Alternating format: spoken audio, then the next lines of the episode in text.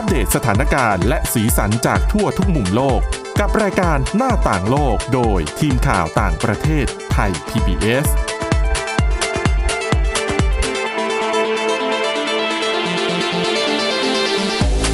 สวัสดีครับ ต้อนรับคุณผู้ฟังสู่รายการหน้าต่างโลกกับทีมข่าวต่างประเทศไทย PBS นะครับ วันนี้มาพบกับคุณกรีน จิรวัตรมาสุขและผมก้าวพงศธรสุขพงศ์ครับ ครับผม สวัสดีครับ กับวันนี้มี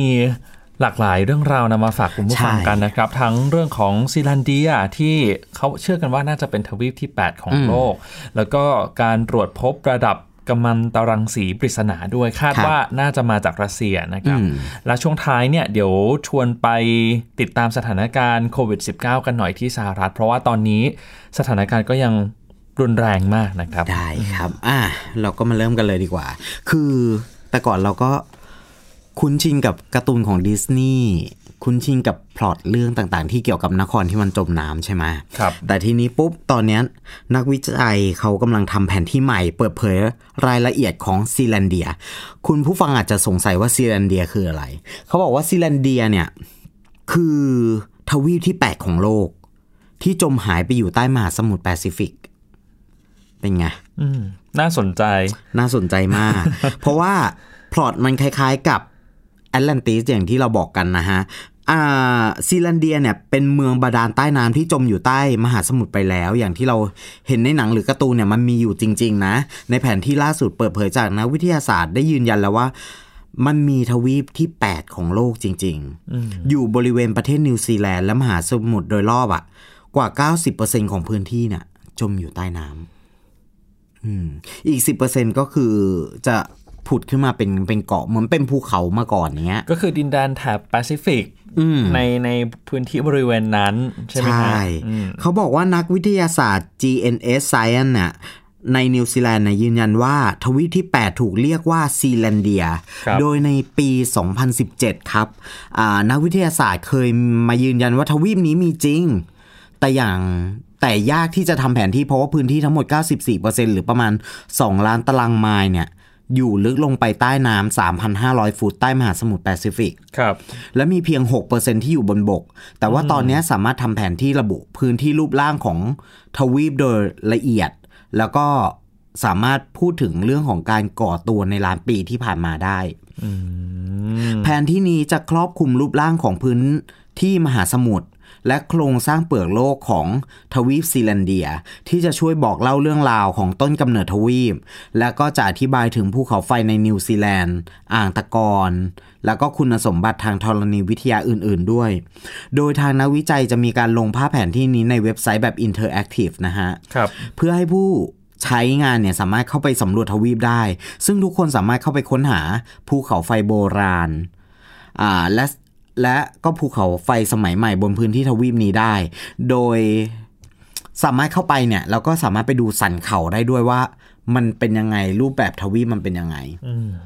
นะฮะเขาบอกว่าผู้นำของทีมการทำแผนที่นี้เขากล่าวไว้ว่า แผนที่เหล่านี้เป็นมาตรฐานเอ่อมาตรฐานทางวิทยาศาสตร์ และครับเป็นอีกทางในการสื่อสารกับผู้คนสาธารณะด้วย เพื่อให้เห็นภาพทางธรณีวิทยาของนิวซีแลนด์มาก่อน แล้วก็ แปซิฟิกตะวันตกเฉียงใต้เนี่ย อย่างที่มันถูกต้องสมบูรณ์ที่สุดก่อนที่มันจะเป็นในปัจจุบันนี้คำว่าซีแลนเดียถูกเรียกเป็นครั้งแรกโดยนักธรณีฟิสิกส์ครับเมื่อปี 1995 ครับ โดยพื้นที่นี้เคยเป็นส่วนหนึ่งของกอนวาน่าที่ครั้งหนึ่งเคยรวมหลาย ๆ ทวีปเอาไว้เช่น แอฟริกา อเมริกาใต้ แต่เมื่อประมาณ 85 ล้านปีก่อนเนี่ยแยกออกจากกัน ใช่ครับ เชื่อว่าในช่วงที่แผ่นเปลือกโลกเกิดการเปลี่ยนแปลงเนี่ย พื้นที่นี้ก็จมลงไปในหลายล้านปีต่อมา อืม ในช่วงที่เกิดช่วงวงเอ่อช่วงที่เกิดวงแหวนแห่งไฟ ครับ อืม คือคือสมัยก่อนเนี่ยถ้าคุณผู้ฟังลองย้อนกลับไปดูแผนที่ก็ได้ครับ ครับผมคือทั้งแอฟริกา อเมริกาใต้เอเชียแอนตาร์กติกาแล้วก็ออสเตรเลียเนี่ยอืม เขา กระจุกตัวรวมกันแบบนี้อยู่ใช่แล้วก็พัฒนาการของเปลือกโลกเนี่ยก็ทำให้แต่ละทวีปแยกออกมาอืมมีลักษณะคล้ายๆ กันในปัจจุบันนะครับ ซึ่งมันเคยมีนักวิทยาศาสตร์เนี่ย เอาแผนที่ประเทศที่คาดว่าแยกตัวออกมาจากกลุ่มก้อนเนี่ย มาต่อกันอะ่ะ มันก็ค่อนข้างสนิทเป็นแผ่นดินแผ่นเดียวกันนะ ใช่ ก่อนที่มันจะแยกออกมาเป็นทวีปต่างๆอะไรอย่างเงี้ยถือว่าน่าสนใจนะครับอย่างที่คุณกรีนพูดเมื่อสักครู่ก็คือ6%เนี่ย คือโผล่ขึ้นมาเหนือน้ใช่ำแสดงว่าอีก 94%คืออยู่อยู่ใต้ใต้น้ำน้ำนะครับ ซึ่งอย่างที่บอกว่าก่อนหน้าเนี้ยมันสำรวจลำบากมาก เพราะว่ามันลึกลงไป 3,500 ฟุตอืมซึ่งมันก็ไกลมากอะแต่ผมว่าเดี๋ยวในลึกอมากนาคตไม่ต้องในอนาคตหรอกตอนนี้เนี่ยอืมเทคโนโลยีต่างๆ ก็จะช่วยเอื้อให้ สำรวจได้ง่ายมากขึ้นนะครับยังไงลองคุณผู้ฟังลองเอาชื่อซีแลนเดอร์ซีแลน Zealandia ซีแลนเดียนะครับไป search ใน Google ดูนะฮะ ก็จะเห็นแผนที่ต่างๆขึ้นมา มีมีเว็บไซต์ด้วยนะครับ เว็บไซต์ http ครับ s ผม colon slash slash data gns cri nz ก็เข้าไปดูได้มีแผนที่ เรียบร้อยเลยนะครับ อันนี้ก็เหมาะสำหรับคนที่สนใจเรื่องของเปลือกโลกครับอย่างผมอย่างเงี้ยในเรื่องเนี้ยก็จะสนใจว่าเป็นนครบาดาลอืมอืมที่มีพื้นที่ 94%ใช่ไหมที่อยู่ใต้น้ำครับ อืมก็อยากรู้ว่าตอนนี้มันเป็นยังไงบ้าง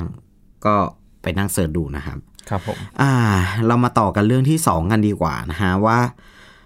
ตอนนี้เนี่ยที่ฟินแลนด์นอร์เวย์แล้วก็สวีเดนเนี่ยเขาตรวจพบระดับกัมมันตรังสีปริศนาอืมมันเพิ่มขึ้นสูงปกติเออผิดปกติในหลายครับพื้นที่มาก เขาบอกว่าเหมือนว่าปีเนี้ยของมนุษยชาติเนี่ย เจออะไรหนักๆเยอะมากตั้งเลแต่ยนะต้นปีนะฮะ ใช่ ไม่ว่าจะเป็นโควิด -19 ไม่ว่าจะเป็นอะไรล่ะ คือตั้งแต่สงครามความขัดแย้งอืมอิหร่านสหรัฐ เดี๋ยวค่อยมาพูดกันเรื่องนี้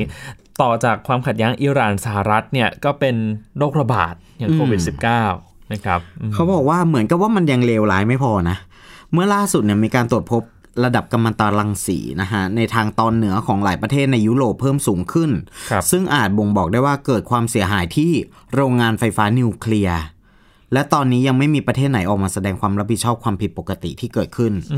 ตอนนี้หน่วยงานด้านความปลอดภัยของนิวเคลียร์เนี่ยจากฟินแลนด์นอร์เวย์และสวีเดนเนี่ยออกมาประกาศในช่วงสัปดาห์ที่ผ่านมาว่า พวกเขาตรวจพบไอโซโทปกัมมันตรังสีที่เพิ่มขึ้นมากผิดปกติครับทั่วสแกนดิเนเวีย แล้วก็พื้นที่ในภูมิเอ่อพื้นที่ในภูมิภาคอาร์กติก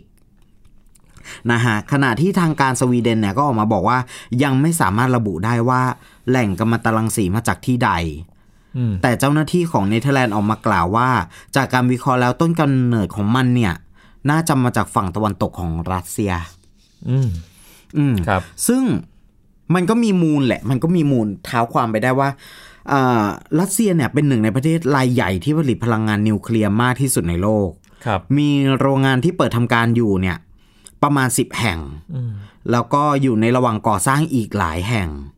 นอกจากนี้ผู้ดำเนินการโรงไฟฟ้าพลังงานนิวเคลียร์ของรัสเซียเนี่ยยังเซ็นสัญญามูลค่าหลายพันล้านดอลลาร์เพื่อสร้างโรงไฟฟ้าพลังงานนิวเคลียร์โดยใช้เทคโนโลยีรัสเซียในประเทศอื่น ๆ อีก ไม่ว่าจะเป็นอินเดียตุรกีอิหร่าน ครับ พวกเนี้ยมันมีมูลให้คิดได้ว่ามันเกิดอุบัติเหตุหรือเปล่าอืมแต่มันก็ยังไม่มีการ ออกมาแสดงความรับผิดชอบใด ๆ นะฮะ แต่ว่าล่าสุดเนี่ยรัสเซียก็ออกแถลงการปฏิเสธในเรื่องนี้แล้ว โดยระบุว่าโรงงานนิวเคลียร์ของรัสเซียทั้งสองแห่งในทางตอนเหนือและตะวันตกเนี่ยยังคงทำงานได้ปกติไม่มีการรั่วไหลออกมา รวมถึงไม่มีกระแสร้องเรียนเรื่องนี้เข้ามาในที่ทางการด้วยมมันก็นะเขาก็คงไม่ออกมาบอกว่า เป็นความผิดฉันเอง ใช่ยิ่งช่วงนี้ด้วยนะครับ ก็คงจะต้องรักษาท่าทีไปก่อนนะเขาบอกว่ายังไงก็ดีเนี่ยกัมมันตรังสีที่ตรวจสอบได้ตอนเนี้ยถึงแม้ว่ามันจะสูงผิดปกติเนี่ยแต่ก็ยังไม่ถึงขั้นเป็นอันตรายต่อสุขภาพของผู้คนนะฮะครับองค์การเอ่อองค์กรพลังงานปรมาณูระหว่างประเทศเนี่ยซึ่งเป็นหน่วยงานที่ดูแลเรื่องของพลังงานนิวเคลียร์ของ UN เนี่ยกล่าวว่าตอนนี้รับ เรื่องรายงานเกี่ยวกับกรณีนี้แล้ว แล้วก็กำลังขอข้อมูล แล้วก็รายละเอียดเพิ่มเติมจากประเทศสมาชิกทั้งหลาย เพื่อเฝ้าระวังว่าจะเกิดอันตรายขึ้นต่อไปหรือเปล่าอืมอันนี้ก็คือ เป็นเหตุการณ์ที่น่าวิตกนะ ใช่ก็ก็คิดว่ามันไม่ใช่ครั้งแรกที่เกิดเหตุการณ์ในลักษณะนี้นะครับ เรื่องของการรั่วไหลของสารต่างๆ ที่เป็นอันตรายต่อ สุขภาพร่างกายครับผมของประชาชนแบบนี้ เหตุการณ์อย่างนี้ผมนึกถึงเชอร์โนบิลอืมอืมแต่อันนั้นร้ายแรงมาก ใช่นะฮะอืมอันนั้นก็คือยังปัจจุบันนี้ก็ยังไม่มีคนอาศัยอยู่ในนั้นได้ ครับ คือมีความพยายามที่จะสร้างสิ่งปลูกสร้างขึ้นมาป้องกันเหมือนกันนะ แต่ว่าในขณะนี้ก็คงต้องอยู่ระหว่างการขั้นตอนในการพูดคุยต่างๆ ที่บอกว่าจะมีการสร้างโดมมาครอบเชอร์โนบิลใช่ครับอะไรอย่างนี้ใช่ไหมซึ่งแบบงบประมาณมันเยอะมากๆอะ มันใช้งบประมาณมหาศาลมาก แต่ก็เพื่อความปลอดภัยของคนที่อยู่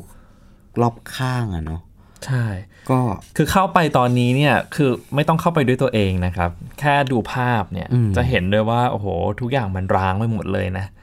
มันกลายเป็นพล็อร์ตของภาพยนตร์ของ สารคดีต่างๆเยอะแยะครัแยะบมากมายเลยนะเชอร์โนบิลเนี่ยมันมันมีความเป็นปริศนาอยู่ด้วยเหมือนกันนะคุณกรีนอืมก็ก็น่าสนใจดีสำหรับเรื่องของเชอร์โนบิลนะครับครับผมเอาล่ะ เดี๋ยวไปดูกันที่ความสัมพันธ์ของสหรัฐกับอิหร่านกันบ้างนะครับครับคือผมจริงๆสองประเทศนี้เขาก็ขัดแย้งกันมาตลอดนะฮะ แต่ว่าเมื่อช่วงต้นปีเนี่ยเกิดกรณีการที่สหรัฐเปิดฉากใช้โดรนโจมตีทางอากาศ ขบวนรถของกำลังพลอิหร่าน ซึ่งในขบวนรถก็มีนายทหารระดับสูงอย่างนายพลที่ชื่อว่าคาเซมโซเลมานีเป็นผู้บังคับการกองกำลังคุดส์ของอิหร่านนะครับ เป็นกองกำลังที่จะดูแลปฏิบัติการส่วนสำคัญเลยแหละของกองกำลังพิทักษ์ปฏิวัติอิสลามอิหร่านทีนี้ครับเหตุการณ์ที่เกิดขึ้นก็ทำให้โซเลมานีเนี่ยเสียชีวิตอืมซึ่ง สั่นสะเทือนความสัมพันธ์ระหว่างสหรัฐกับอิหร่านมาก เพราะว่าโซเลมานีเป็นบุคคลสำคัญเขาบอกว่าเป็นผู้ทรงอิทธิพลเบอร์สองของประเทศเลยก็ว่าได้นะครับ ก็เลยทำให้เกิดการเผชิญหน้ากัน ถ้าช่วงนั้นจำได้เนี่ยเหตุการณ์การใช้โดรนสังหารเกิดขึ้นเมื่อวันที่ 3 มกราคม ต่อมาวันที่ 5 มกราคมเนี่ยอิหร่านก็เปิดปฏิบัติการยิงขีปนาวุธถล่มฐานทัพ ของสหรัฐและชาติพันธมิตรครับในอิรักด้วย ก็ได้รับความเสียหายไปแต่ว่าไม่มีกำลังพลที่สูญเสียชีวิตนะครับ ทีนี้เรื่องก็เงียบกันมาในระดับหนึ่งหลังจากที่เกิดการระบาดของโควิด -19 คุณกรีน แต่ว่าเมื่อวันจันทร์ที่ผ่านมาเนี่ยก็มีความเคลื่อนไหวนะครับ ก็คืออายการของกรุงเตหะราน บอกว่าตอนนี้ อิหร่านได้ออกหมายจับโดนัลด์ทรัมป์และเจ้าหน้าที่ทั้งฝ่ายทหารฝ่ายพลเรือนของสหรัฐเนี่ยอีก 35 คน รวมเป็นทั้งหมด 36 คน ในข้อหาฆาตกรรมและก่อการร้ายจากการวางแผนสังหารโซเลมานีเนี่ยแหละครับแล้วก็ไปขอความร่วมมือจากอินเ r อร์โพอินเ r อร์โพก็คือองค์กรองค์การตำรวจสากลเนี่ย ให้ยื่นมือเข้ามาช่วยเหลือในการออกหมายแดงเพื่อจะเปิดทางไปสู่การจับกลุ่มผู้นำสหรัฐด้วย บอกว่ายังไงก็จะไม่ยอมปล่อยเรื่องนี้นะครับ จะทำทุกวิถีทางเพื่อที่จะนำเอาตัวผู้นำสหรัฐเนี่ยมาลงโทษให้ได้แม้ว่า ผู้นำสหรัฐจะเหลือเหลือเวลาอยู่ในตำแหน่งอีกไม่กี่เดือนก็จะเลือกตั้งใช่ไหมครับ ถ้าสมมติว่าเลือกตั้งครั้งนี้ แพ้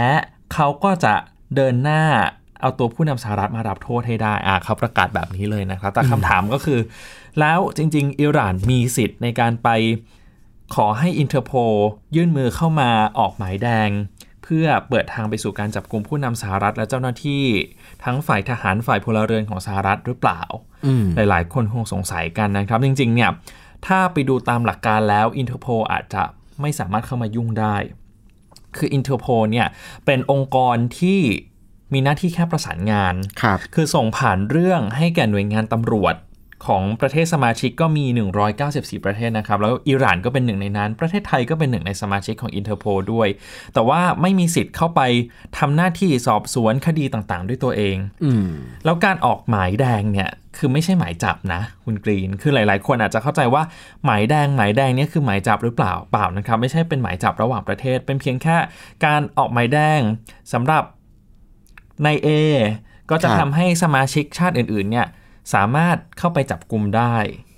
นะครับ แต่ว่าสมาชิกก็มีสิทธิ์ที่จะไม่จับกลุ่มได้เหมือนกัน อันนี้ขึ้นอยู่กับการตัดสินใจของชาติสมาชิกเลย ไม่มีสิทธิ์ไปบีบบังคับ ให้ไปจับกลุ่มผู้ต้องสงสัยหรือว่าส่งตัวนักผู้ร้ายข้ามแดนอันนี้ทำไม่ได้นะคครัรับบผมแล้วก็ตัวของอินเ r อร์โพเองเนี่ยด้วยความที่เป็นแค่ผู้ประสานงาน สถานะของเขาก็เป็นแค่ ต้องวางตัวเป็นกลางอืมทั้งทางการเมืองการทหารทางด้านศาสนาเชื้อชาติ ทั้งหมดต้องทำตัวเป็นกลางนะครับ คือเข้ามาก้าวไก่ายในกิจการเหล่านี้ไม่ได้ เพราะฉะนั้นก็ได้คำตอบแล้วแหละว่าอินเ r อร์โพจะออกหมายแดงได้ไหมก็คงเป็นไปได้ยากมากครับแทบไม่มีโอกาสเลยนะครับ แล้วที่สำคัญถ้าเป็นไปไม่ได้แบบนี้ อิหร่านก็คงจะรู้ดีอยู่แล้ว เพียงแต่ว่าถ้าเราถอดในยยะ ของอิหร่านก็คงจะตีความหมายได้ว่าอิหร่านจะไม่ยอมให้การเสียชีวิตของโซเลมานีเนี่ยสูญเปล่า ก็คือจะทำทุกวิถีทางเพื่อที่จะเดินหน้าเผชิญหน้ากับสหรัฐให้ได้นะครับ แล้วก็การที่ออกหมายจับ โดยส่วนตัวอาจารย์มาโนตอารีของมสวเนี่ยแกก็มองด้วยว่าการออกหมายจับแบบนี้เหมือนเป็นการปิดประตูไม่ยอมเจรจาด้านนิวเคลียร์กับรัฐบาลของโดนัลด์ทรัมป์แล้วด้วย อืมอืม ถ้ามีความคืบหน้าในเรื่องความสัมพันธ์ระหว่างสหรัฐกับอิหร่านก็จะนำมาอัปเดตให้คุณผู้ฟังได้ฟังกันอีกนะครับ ครับผมอะเดี๋ยวช่วงหน้าไปดูสถานการณ์การระบาดของโควิด -19 ในสหรัฐกันนะครับ ตอนนี้เนี่ยตัวเลขกลับมาพุ่งสูงอีกครั้ง โดยเฉพาะในรัฐทางภาคใต้และภาคตะวันตกของประเทศครับ หน้าต่างโลกโดยทีมข่าวต่างประเทศไทย PBS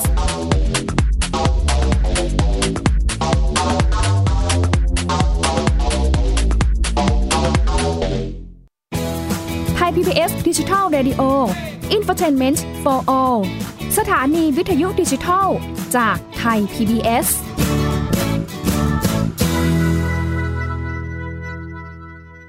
เพียงแค่มีสมาร์ทโฟน ก็ฟังได้ไทย PBS ดิจิทัล Radio สถานีวิทยุดิจิทัลจากไทย PBS เพิ่มช่องทางง่าย ๆ ให้คุณได้ฟังรายการดีๆ ทั้งสดและย้อนหลังผ่านแอปพลิเคชันไทย PBS Radio หรือเว็บไซต์ Thai PBS Radio com ไทย PBS ดิจิทัลเรดิโอinfotainment for all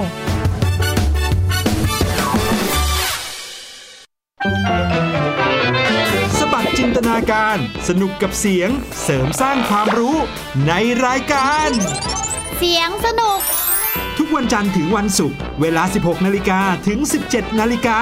ทางไทย PBS ดิจิตอล Radio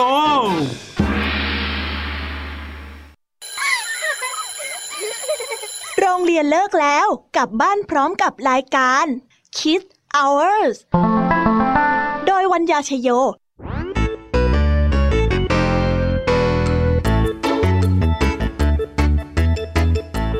พบกับนิทานคุณธรรมสอนใจ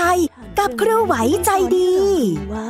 ไม่ควรเชื่อคำพูดของคนพลาน นอกจากนี้ลุงทองดีกับเจ้าจ้อยยังมีนิทานสุภาษิตมาเล่าให้ฟังนี่พวกเอ็งเนี่ยนะ มันลิงหลอกเจ้ากันจริงทั้งยังมีนิทานเด็กดี และพี่ยามีเล่านิทานสนุกสุดหันษาให้น้อง ๆ ได้ฟัง ทุกวันจันทร์ถึงศุกร์ 17 นาฬิกา ทางวิทยุไทย PBS www.thaipbsradio.com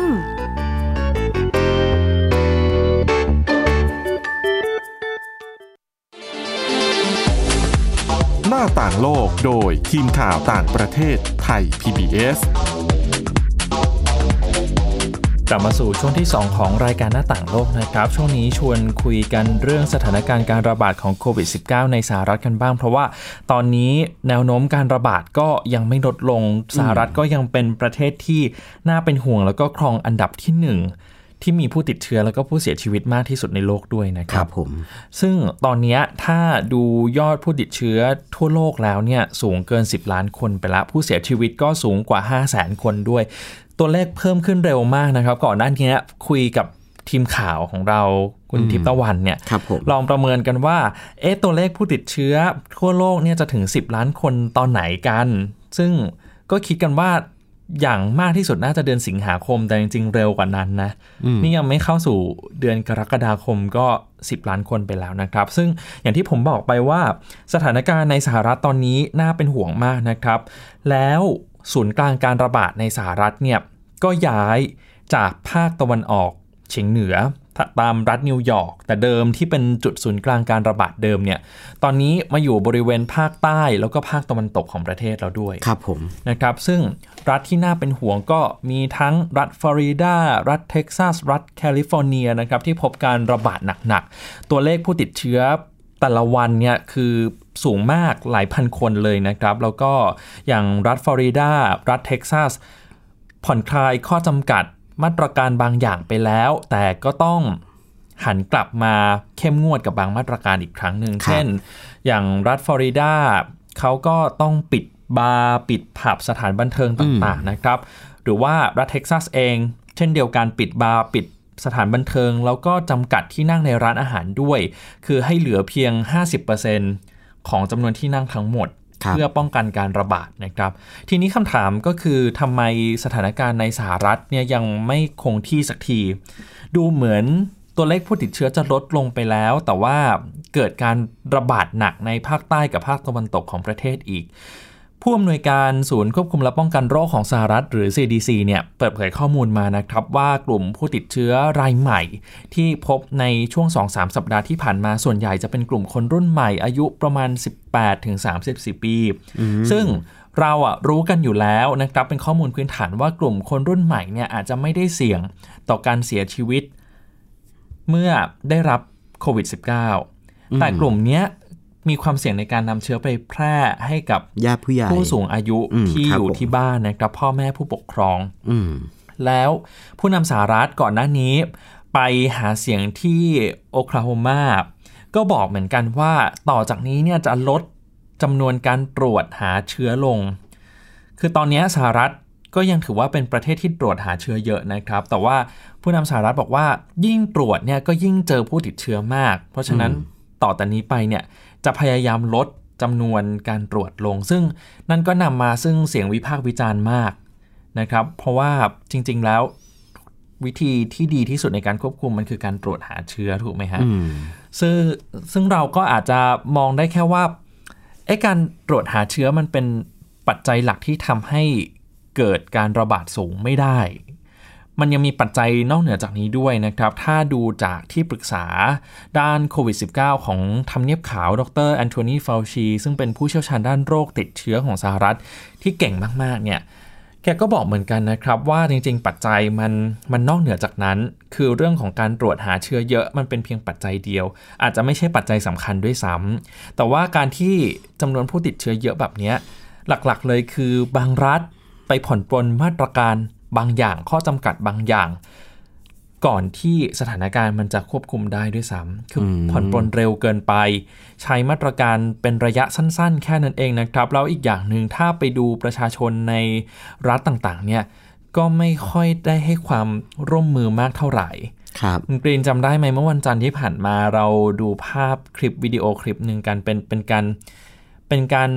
แสดงจุดยืนของกลุ่มที่เขาเรียกว่า ต่อต้านการใส่หน้ากากอนามัยอืมหือเราได้เห็นแนวคิดของพวกเขาอีกมุมหนึ่งเลยนะครับ คือเขากลับมองว่าการใส่หน้ากากอนามัยเป็นการลิดรอนสิทธิเสรีภาพ สามารถทำให้เขาตายได้ ใช่ คือเขาบอกเลยว่าหน้ากากอนามัยเนี่ยฆ่าคนได้นะครับอืมแล้วก็เป็นการลิดรอน freedom of choice หมายถึงว่าเสรีภาพในการเลือกการใช้ชีวิตของเขา ซึ่งถ้าใครสงสัยข้องใจคือ สภาพสังคมอเมริกันเนี่ยต้องทำความเข้าใจเยครับอะผมนะครับความเป็นเสรีของเขาเนี่ยสูงมาก แล้วก็เสรีภาพในการใช้ชีวิตของเขาก็สูงตามไปด้วย เพราะฉะนั้นบางเรื่องเราอาจจะคุ้นชินกันแล้วล่ะ กับการใส่หน้ากากอนามัยเพื่อป้องกันโรค แต่พออยู่ในสังคมอเมริกันปุ๊บมันกลายเป็นเรื่องใหญ่ มันกลายเป็นเรื่องที่บางทีเขามองว่ามันมันละเมิดสิทธิ์ของเขามากเกินไป แต่ครั้นจะไม่ใช้มาตรการป้องกันอะไรเลยเนี่ย สุดท้ายแนวโน้มการระบาดมันก็อาจจะยังพุ่งสูสูงงขึ้นขึ้นเรื่อยๆแบบนี้ครับผมนะครับ แล้วพอพุ่งสูงขึ้นแบบนี้ทำยังไงมันก็ส่งผลกระทบต่อปากท้องของพวกเขาเหมือนเดิม เพราะว่าสุดท้ายบางรัฐก็ต้องหันกลับมาใช้มาตรการเข้มงวดครับปิดร้านอาหารปิดสถานบันเทิง เจ้าของสถานบันเทิงบางแห่งเนี่ยไม่พอใจมากกับมาตรการนี้นะครับ คือเหมือนเพิ่งผ่อนคลายไปได้เดือนกว่าๆ สุดท้ายกลับมาปิดอีกแล้ว ยังไม่ตยังไม่ทันตั้งตัวดีด้วย แล้วก็บางจุดเนี่ยก็ได้รับความเสียหายจากการประท้วงต่อต้านการเหยียดสีผิวไปด้วยนะครับคือมันเป็นปัญหาที่กระหน่ำซ้ำเติมกันมา ซึ่งซึ่งเรื่องนี้ก็ต้องติดตามต่อไปแหละว่ามันจะออกเป็นในมาในรูปแบบไหนทิศทางไหนนะครับอืมเพราะว่า บางรัฐเนี่ยผู้ว่าการรัฐเองก็ไม่ได้มีแนวคิดเดียวกับผู้นำสหรัฐไปหมดคืออยู่คนละขั้วเลยก็มี แต่ว่าครับเราเริ่มเห็นแล้วว่าอย่างรัฐเท็กซัสกับรัฐฟลอริดาเนี่ยผู้ว่าการรัฐเป็นริพับลิกันด้วย แต่ว่าก็ต้องหันกลับมาใช้มาตรการที่เข้มงวดมากขึ้นนะคครัรับบผมซึ่งนี่ถือว่าเป็นโจทย์ใหญ่ของโดนัลด์ทรัมป์เหมือนกันในการเลือกตั้งประธานาธิบดีในเดือนพฤศจิกายนนี้นะครับอืมอะถ้ามีความคืบหน้าเกี่ยวกับสถานการณ์ในสหรัฐ เดี๋ยวเราสองคนก็จะนำมาเล่าให้ฟังกันต่อนะคครัรับบผมก่อนจากกันไปนะครับ คุณผู้ฟังสามารถกลับไปฟังย้อนหลังประเด็นต่างๆ ที่ทีมข่าวต่างประเทศไทย PBS นำมาเล่าสู่กันฟังได้